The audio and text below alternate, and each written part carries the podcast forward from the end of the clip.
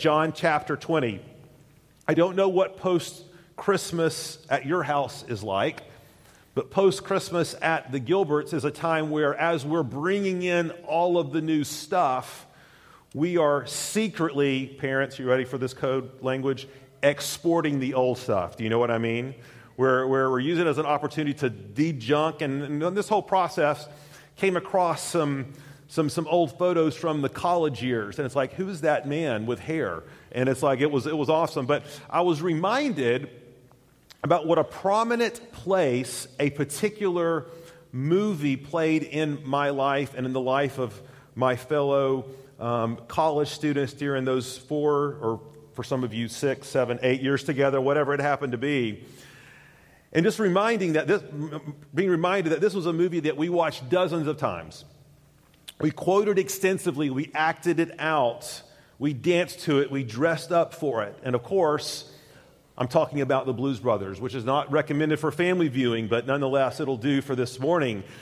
And so, if you're familiar with the Blues Brothers, Jake and Elwood, the main characters, and, and the plot is very simple. They were raised in an orphanage, and now that they're grown up, the orphanage is about to be shut down because of some unpaid mortgage bills or some such thing. And they resolve to raise the money, and the way they're going to raise the money is they're going to get the band back together to play some gigs to raise the $5,000. And if you've seen the movie, you know what the rallying cry is, right? We're on a what? mission from God. And it was sort of the organizing principle and purpose of everything they did. So whether they were uh, being chased by cop cars through the mall or battling the Illinois Nazis, a personal favorite, or playing at Bob's Country Bunker, everything orbited around this singular purpose. They would not be deterred. Now, in a lot of ways, that's how John has organized this section of his gospel. Last week, Pastor Scott preached this text about the resurrection and how it's the defining moment of the Christian life and it's the central central thing we celebrate and it's our hope is in it. Now John sort of turns his attention to what now? Because of the resurrection, what does this mean for you and me? What is to be our singular purpose? What is to be, as the French would say, our raison d'etre, our reason for being? In Tennessee, we say our reason d'etre. That's how we, that's how we say things like that. What is our reason for being?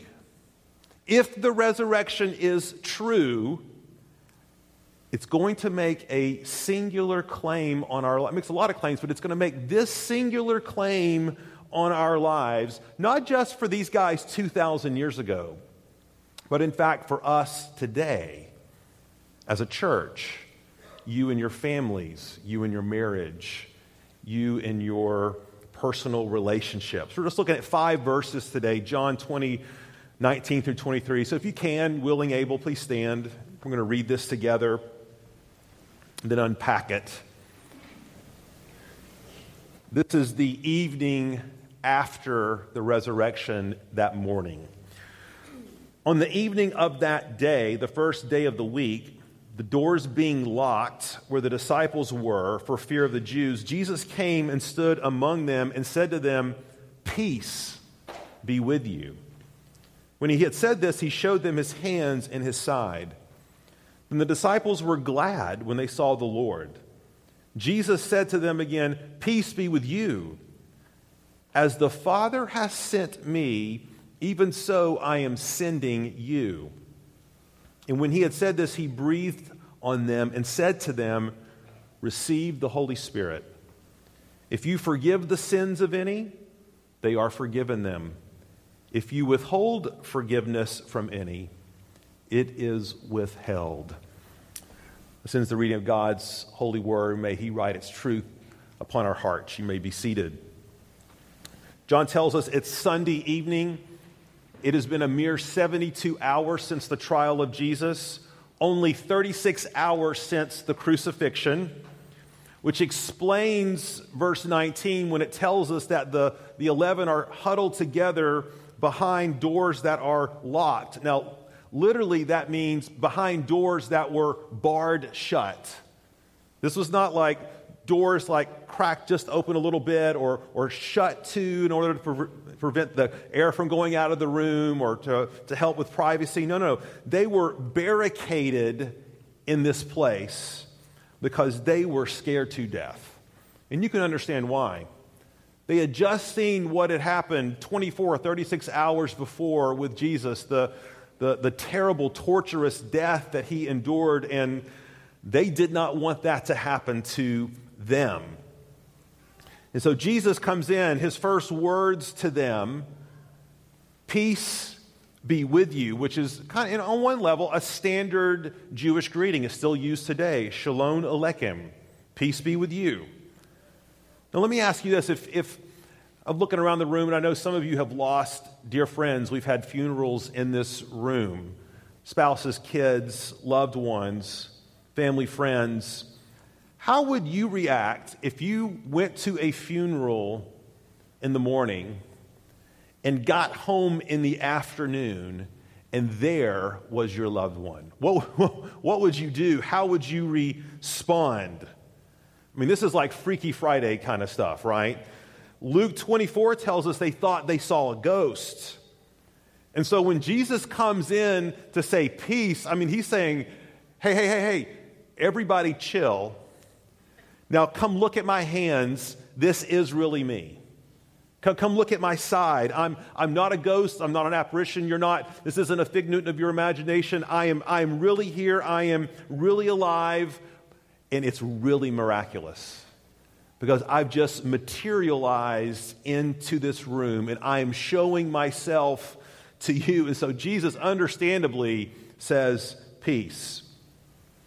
Now, I do think something else is going on here. If you've been with us in this study through the Gospel of John, you know that John loves to layer meaning upon meaning. And I want you to think about the last time these 11 had been with Jesus. It had been about 72 hours before, and the last Jesus had seen of them was their backsides. They were running for their lives. They had abandoned Jesus. They had betrayed their Savior. The, the man they had spent three years with, they had turned their back on. The only one of them who had any sort of gumption at all was, was John himself, who showed up at the cross, at the crucifixion with Jesus' mother. And so this is the last interaction they had with them. But we know from last week, in the passage last week, that Mary Magdalene and some of the women had seen the risen Savior. They'd seen Jesus. And Jesus told them to go back and tell Peter and go back and tell the apostles, which they clearly did. And so these disciples are probably feeling all sorts of conflicting things. They probably felt a little bit like maybe you and I did when we were little and our parents would go out on a date and there were no cell phones. And so parents did not have a second by second update on what was happening in the, in the home base, right? And so you would do something scandalous, something disobedient, and you would wait in abject fear for the rest of the evening for when mom and dad would come home and the babysitter would tell them what you had done. And, and there was just sort of this, this cloud, this fear of dread that would hang over the house. In a lot of ways, that's the disciples. They've abandoned Jesus, they've turned their back on him, but they've heard he's alive, but they're afraid of the authorities. Jesus is standing there, and they, they don't know what, they're trying to make sense of all this, and Jesus says something that I think is just so relevant for us, and it was super relevant for them. He says, Peace. I know you've abandoned me. I know you've sinned grievously. But because of my death for you, my resurrection for you, I have made peace with you. Come, disciples, let us dine, let us sup together. I, can't help but think how many of us really need to hear this at the onset of 2019. You know, 29, it's, it's, supposed to be a new year, a new me, all that stuff. And, and some of us are just thinking, well, you know, I'm still really feeling 2018. Like all that stuff kind of got drugged into the new year with us the, the problems, the sin, the relationships, the struggles, the finances, all of it kind of pulled along behind us. And you may be here this morning with some super big deal burdens a guilty conscience, or some besetting sin, or some hidden struggle that no one knows about. Maybe you're like the disciples. you you feel like you've embarrassed your Lord or embarrassed your family or shamed your own soul, and, and you're lurking in the corner, you're behind the barricaded doors. You need to know this morning that Jesus comes in and he says, Peace. Come near to me. Turn to me. Come back to me. I'm, I'm the great initiator of this relationship. You think you're far from me, but I've gone through the door. I, I'm here miraculously. I'm here because I'm alive. Just turn to me. So Jesus tells them the first time, peace. Now, if you look at verse 21, he tells them peace a second time. This is a totally different kind of thing going on for an entirely different reason. Because once the disciples figure out that this is like for real, Look at verse 20. It says they were glad, which is the understatement of the year. Can you imagine if this was your loved one? Like what you would want to do, what you would want to say, what you want to catch up on, what's the other side like, what's, I mean, the whole thing. Verse 20, the, the word literally means rejoicing or unbridled joy. The room was lit, right? It was off the chain. They, they literally cannot contain themselves. You can imagine being on sort of the outside listening in up there as, as this place is like coming unglued. And so Jesus says, peace, like peace out, like chill, like, okay, get a hold of yourself.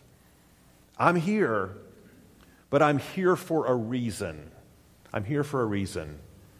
I'm resurrected, but it's time to get to work. And I, I want to talk in briefly in our, in our minutes left here three implications of the resurrection for them and importantly, for us.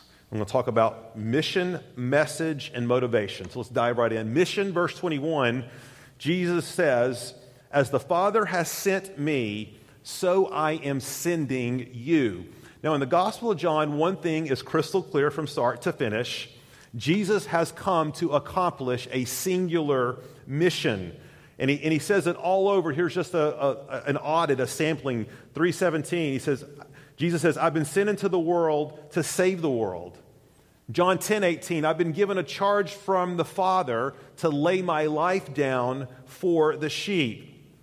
Jesus says, I've come to seek and save that which was lost. The reason Jesus has come, his singular mission, was to lay down his life for the salvation of his people. That's why he came. He came to be the good news and he came to proclaim the good news. And so when, when Jesus says, Father has sent me, he now turns to each of us, not 2,000 years ago, but today, and says, Paul, or Tom, or Bob, or whoever and says, everyone in this room, and says, I'm sending you. That ought to get our attention. Now, this word send, it literally means to dispatch. Now, we have, by God's grace, we have a number of law enforcement folks who, who attend here at Four Oaks, and we love you, and God bless you, and thank you for your service. But I've been with some of you um, chilling out, having coffee, it would be a stereotype to say we were eating donuts. You get it. But anyway, we were hanging out together, and, and things are just like casual and chill, and we're talking, and then the call comes in. It's the dispatch. And I see the way that it just transforms the way you look. It's like, hey, see ya. I'm out of here. Like, I'm being called to do this thing and go attend to, to that duty because I have a singular mission. It's to serve and protect the people of Tallahassee, Leon County. It means to have a laser focus. And that's what John is saying here. Just as the Father has dispatched the Son to accomplish this mission, Jesus says, I've accomplished it. And now I am dispatching you. You are my representatives. Your singular purpose, disciples in Four Oaks Community Church, is to be on mission, to do the works that I have done. You see, the resurrection was not the end of something. It wasn't merely an exclamation point, it was the introductory paragraph that ushers in the age of the church for 2,000 years and for however long the Lord tarries. Now, we, this really, I mean, it, it causes us to ask all sorts of questions, doesn't it? About why did Jesus come? What was his central mission? Well, let me say this every generation provides an answer to that, which, if we're not careful, will deviate from the central mission of the gospel. So, I grew up in a, in a baby boomer home. And so, for my parents in the church I grew up in, Jesus came to fix my marriage. Jesus came to fix your finances. As a, as a Generation Xer, for us, it was Jesus came to give people community, or Jesus came to give people a, a safe place just to, to be and belong. For millennials now, as Jesus came to enact social justice, Jesus came to fix the ills of culture and society. And understand something, all of those things are vitally important. They are commands, they are imperatives. By God's grace, I hope Four Oaks, we're, we're involved in most of these things. We have a, a, a marriage mentoring ministry, we're involved in local community outreach to the poor, adoption, foster care. Um, we, we make a big deal about community. We try to foster a culture where people can belong here, a safe place. All of those are vitally important, but understand something they're not the gospel. They're implications of the gospel, they're applications of the gospel. They are the fruit of the gospel, but they're not the gospel itself. The gospel itself, the foundational reason Jesus came, was to reconcile sinners to God to give them eternal life, to secure for them forgiveness of sins, and whatever else that we're doing in our lives, Four Oaks. And by the way, we need to be doing all those things that I just said, every one of them. But never, ever, ever lose sight that our singular mission, our central purpose, is that as the Father sent Jesus, that we are the people who have been sent. John makes this super clear. John, John 1:12, as many as received him, he gave the right to become children of God, even those who believed on his name. There's so many implications for that. There's so many applications of that, so much fruit from that. But if we don't get that piece, of the mission in place, we're going to be on the wrong mission. The church has done it throughout its 2,000 years of existence. Good things that become ultimate things all of a sudden become dangerous things if the gospel is not central. So it is in your own life. And, and I'm, I'm having to preach, this is the second time I've preached this message today, and I'm feeling convicted for the second time you know, it's, it's, there's, there's so much that we can be involved with. There's so much that we can do. That's good. That's right.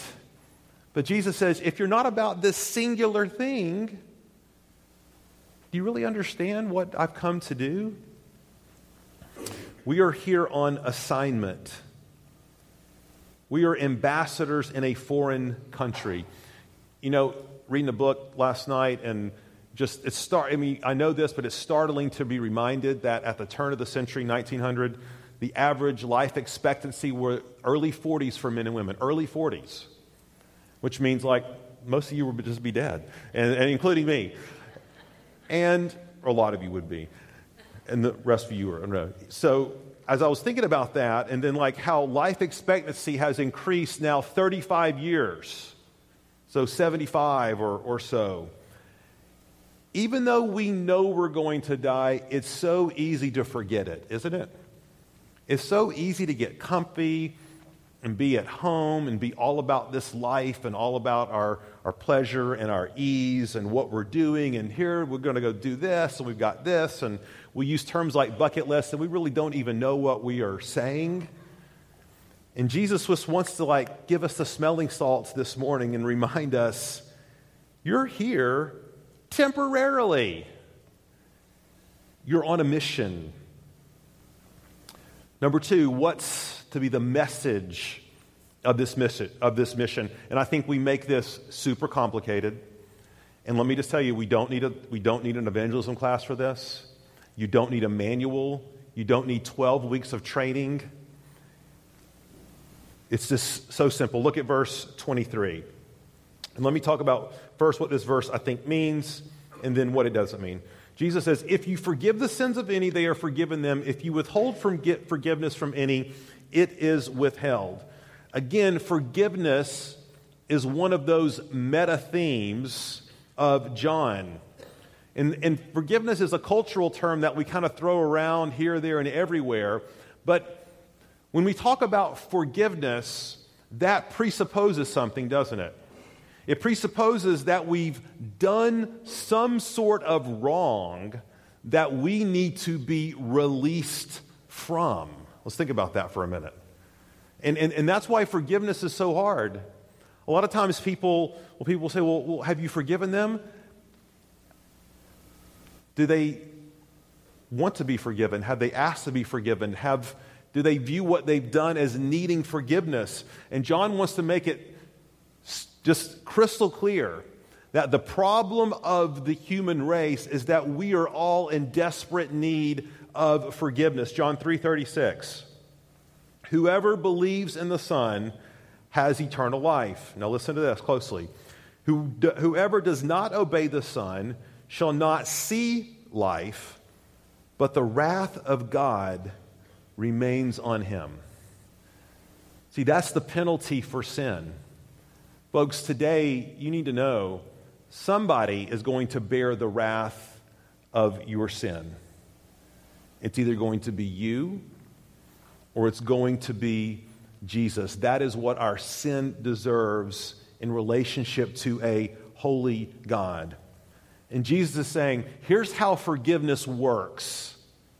Forgiveness is not God just sweeping things under the rug and and kind of going about his way and, and let bygones be bygones. No, no, no. That, that, those sins have to go somewhere.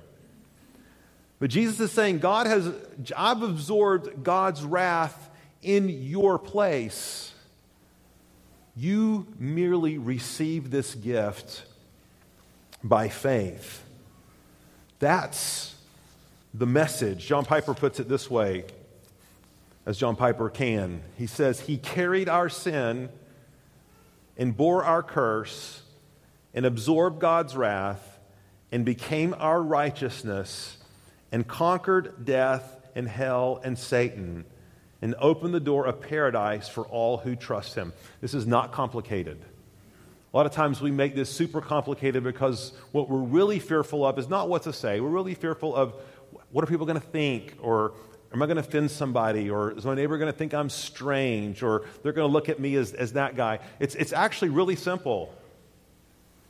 Hey, do you mind sometime if I just get together and we talk about spiritual things like what God's doing in my life? I'd love to know your background, what God's doing in your life. Do you believe in God? And let me just tell you, I came to the place of understanding I needed forgiveness because I'm a messed up person. And I realized that only one person could fix that, and that's Jesus, and here's what he's done for me. This is not complicated. We make it a lot more complicated because it's just culturally, let's be honest, sometimes an embarrassment for us. Guys, we just really pray. Look, just think about this. For those of you who've been in this place where you've sat across from a spouse or a child or somebody in a small group or a neighbor, and, and you've been able to say, God can forgive you. God forgives you if you just trust in Him and turn to His Son. We've somehow we've, we've lost so much of that. Jesus says, Your message is one of forgiveness, but only, only, only in Jesus Christ. Now, let, let, me, let me just briefly address something I think this verse doesn't mean, but I think it's often misinterpreted as it relates to forgiveness. And, and all sorts of theological, catastrophical mischief has been done because of misinterpretations of this. But, but some would say, look back at verse 23, that when Jesus is speaking to the apostles and he says, If you forgive the sins of any, they are forgiven. If you withhold forgiveness from any, it is withheld. That what Jesus is talking about there is church authority or the church structure. Specifically in the Roman Catholic system or the Greek Orthodox system, the bishops, the priests, the pope is viewed as the extension, the successors to Peter and the, and the apostles, excuse me, who've been sort of given the keys to the kingdom. And now the authority to grant forgiveness to people is based upon the authority of a person or the authority of the church. And if you've ever seen one of these Shakespearean movies or William Wallace or Braveheart, all of them so oftentimes involve these conflicts between civil leaders like emperors and kings and then the papal leaders, the church leaders. And the civil leader is always deathly afraid of one thing, and it's not all the people they're killing or slaughtering. They're deathly afraid of being barred from the Mass, barred from the table, barred from communion, because if they're barred by the church, then their souls are, are condemned eternally. That's how some have viewed this passage and others like them. What's interesting about this is this doesn't seem to be the way it functioned in the life and ministry of the apostles. In Acts chapter 10, this is Peter who's preaching. Listen to what Peter says. Listen to Peter, how Peter understands this and what he says. And he commanded us to preach to the people and to testify that he is the one appointed by God to be judge of the living and the dead. Now, listen to this. To him, all the prophets bear witness that everyone who believes in him receives forgiveness of sins through whose name? His name. That's Peter. There is no person, there is no institution, there is no ecclesiastical body, there is no group of elders at Four Oaks Church. Hear this clearly that has the authority to grant or not grant forgiveness. That is something given to God and God alone through Jesus alone. What we do have the authority to do is to proclaim forgiveness. See, see, I can get up here with a clear conscience and, and say, if regardless of what you've done in 2018, whatever you're struggling with this morning, if you turn to Jesus Christ and trust in Him, your sins are forgiven. Do you see the difference? I, I'm proclaiming forgiveness, but I'm not granting it. That's between a person and the Lord God, His maker of the universe. And, and, and we have an amazing thing to tell people. It's not simply that you're forgiven, like I'm forgiving you, or this group has to forgive you, or this, or this, or this authority has to, to grant these special, particular ecclesiastical privileges. No, no, no, no. You have direct access to God through Jesus Christ. There is no mediator. Hear this, Four Oaks. There is no mediator between God and man except whom? Jesus. What an amazing message. It's not about what we do. It's not about how much merit we have, how many times we, we go to church. All those things are important, but if we get them out of order, we do terrible, terrible destruction to people's souls. And so, so Jesus says, You have a mission and you have a message. Go proclaim it. Proclaim it. Talk about it. Invite your neighbor over. Go to coffee. Talk to the lady in the, in the checkout line. It's, it's, you know, we find, I find conversation incredibly easy with people, but I find that conversation incredibly difficult, and I have to ask myself why. And at the bottom of it all, it's like, do I really think they need this message? It's the most vital message, it's the most hope filled message. But we need God's help, don't we? Which brings us to our last point the motivation. now, as we look at verses 22 and 23, I'm going to admit to you freely that these are two of the most bizarre verses in the entire Bible, okay? And R.C. Sproul doesn't know what they mean, and so I don't know what they mean. No, I, I, he, he does have an opinion, I have an opinion, and, and, but let me read the verses too. It's really, it's actually just one verse, verse 22. And when he had said this, you ready for it? He breathed on them and then said to them, Receive the Holy Spirit, which, which should raise like a bunch of questions like, wait a minute, didn't the Holy Spirit come at Pentecost? Didn't, in fact, Jesus just tell us in John 17 for them to wait, or 16, to wait on the Spirit to go back to Jerusalem? The Holy Spirit was going was to come upon them. What, what is this whole thing about receive the Holy Spirit? And really, totally bizarre, what's this thing about breathing on people? Okay?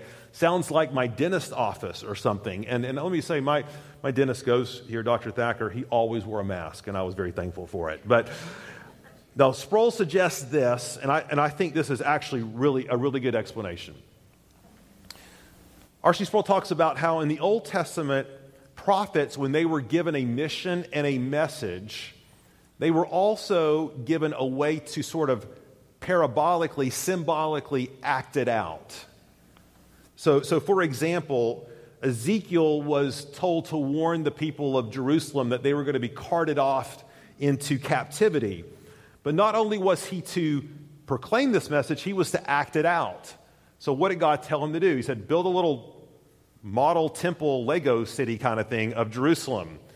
And then, then Ezekiel, just so that people really know you're strange, get somebody to wrap you up with rope, to lay, your, lay yourself on the side by this miniature city, and like prophesy that way as a symbol to the fact that this is what's going to happen to the people if they don't repent. That's happened all the time. Israel, this happened to Isaiah. He had to go around naked, but that's a whole other sermon. All right, we'll, we'll get to that later. Sproul says, and I think he's right, the same thing is happening here. This is, this is a symbolic gesture. See, this idea of breathe, let's think about this for a second. Where have we heard that before? See, in Genesis 2, when God fashioned the man from the dust of the ground, what did he do to bring life to it? He breathed in Ezekiel chapter 37 when there is the valley of dry bones, symbolizing the destruction of Israel, and God wants to give those dry bones life, what does He do? He breathes. See, this is pointing them forward to these 30 days hence, 40 days hence, when they're going to be at the Pentecost. And the Holy Spirit is going to come upon them. And the Holy Spirit is going to take this witness of the resurrection and radically transform their lives. This is a statement of what is to come. What's interesting that two of the people that were there that night, Peter and John, just terrified. A mere 40 days later, Acts chapter 4, here's just an excerpt of what the Holy Spirit taking the witness of the resurrection, did to their hearts and compelling them, motivating them on this mission. It says they were teaching the people and proclaiming in Jesus the resurrection of the dead. It was always a central tenet of New Testament preaching and witnessing the resurrection of Jesus. Why do you believe in Jesus? Because he rose from the dead. That's a whole different kind of conversation, isn't it? Then, verse 8 Peter, filled with the Holy Spirit, now, when they saw the boldness of Peter and John and perceived that they were uneducated common men, they were astonished. But Peter and John answered them, Whether it is right in the sight of God to listen to you rather than to God, you must judge. For we cannot but speak of what we have seen and heard. I love that phrase, we cannot but speak. We can do no other. We are totally, completely compelled. And what compelled them? The power of the Holy Spirit activating the truth of the resurrection in their lives. They knew that because Jesus had come and overcome death, there was nothing, absolutely nothing, that could really hurt them. Temporally, sure. But, guys, in heaven, this is just going to be a, a blip, a vapor. We're, we're, we might recall it just the way we would wistfully recall a dream that we had the night before, a good dream. But a dream nonetheless, because God is preparing for us an eternal weight of glory. they knew their victory and eternal life were secure. This was at the heart of their motivation. And it should be the heart of ours that nothing can separate us from the love of God. There is no condemnation for those who are in Christ Jesus. Just like Shadrach, Meshach, Abednego, we studied this a few years ago in the book of Daniel. O King, Jesus, God can save us. But even if he doesn't, he's still the Lord of all. He's still, we still have eternity him, with him. We're, we're still loved with an everlasting love. So, do you believe in Jesus this morning? If so, he invites you into his mission. If you don't know Jesus, I firmly believe you are here because someone has been in mission or on mission in your life. You've been invited here. Someone gave you the name of the church.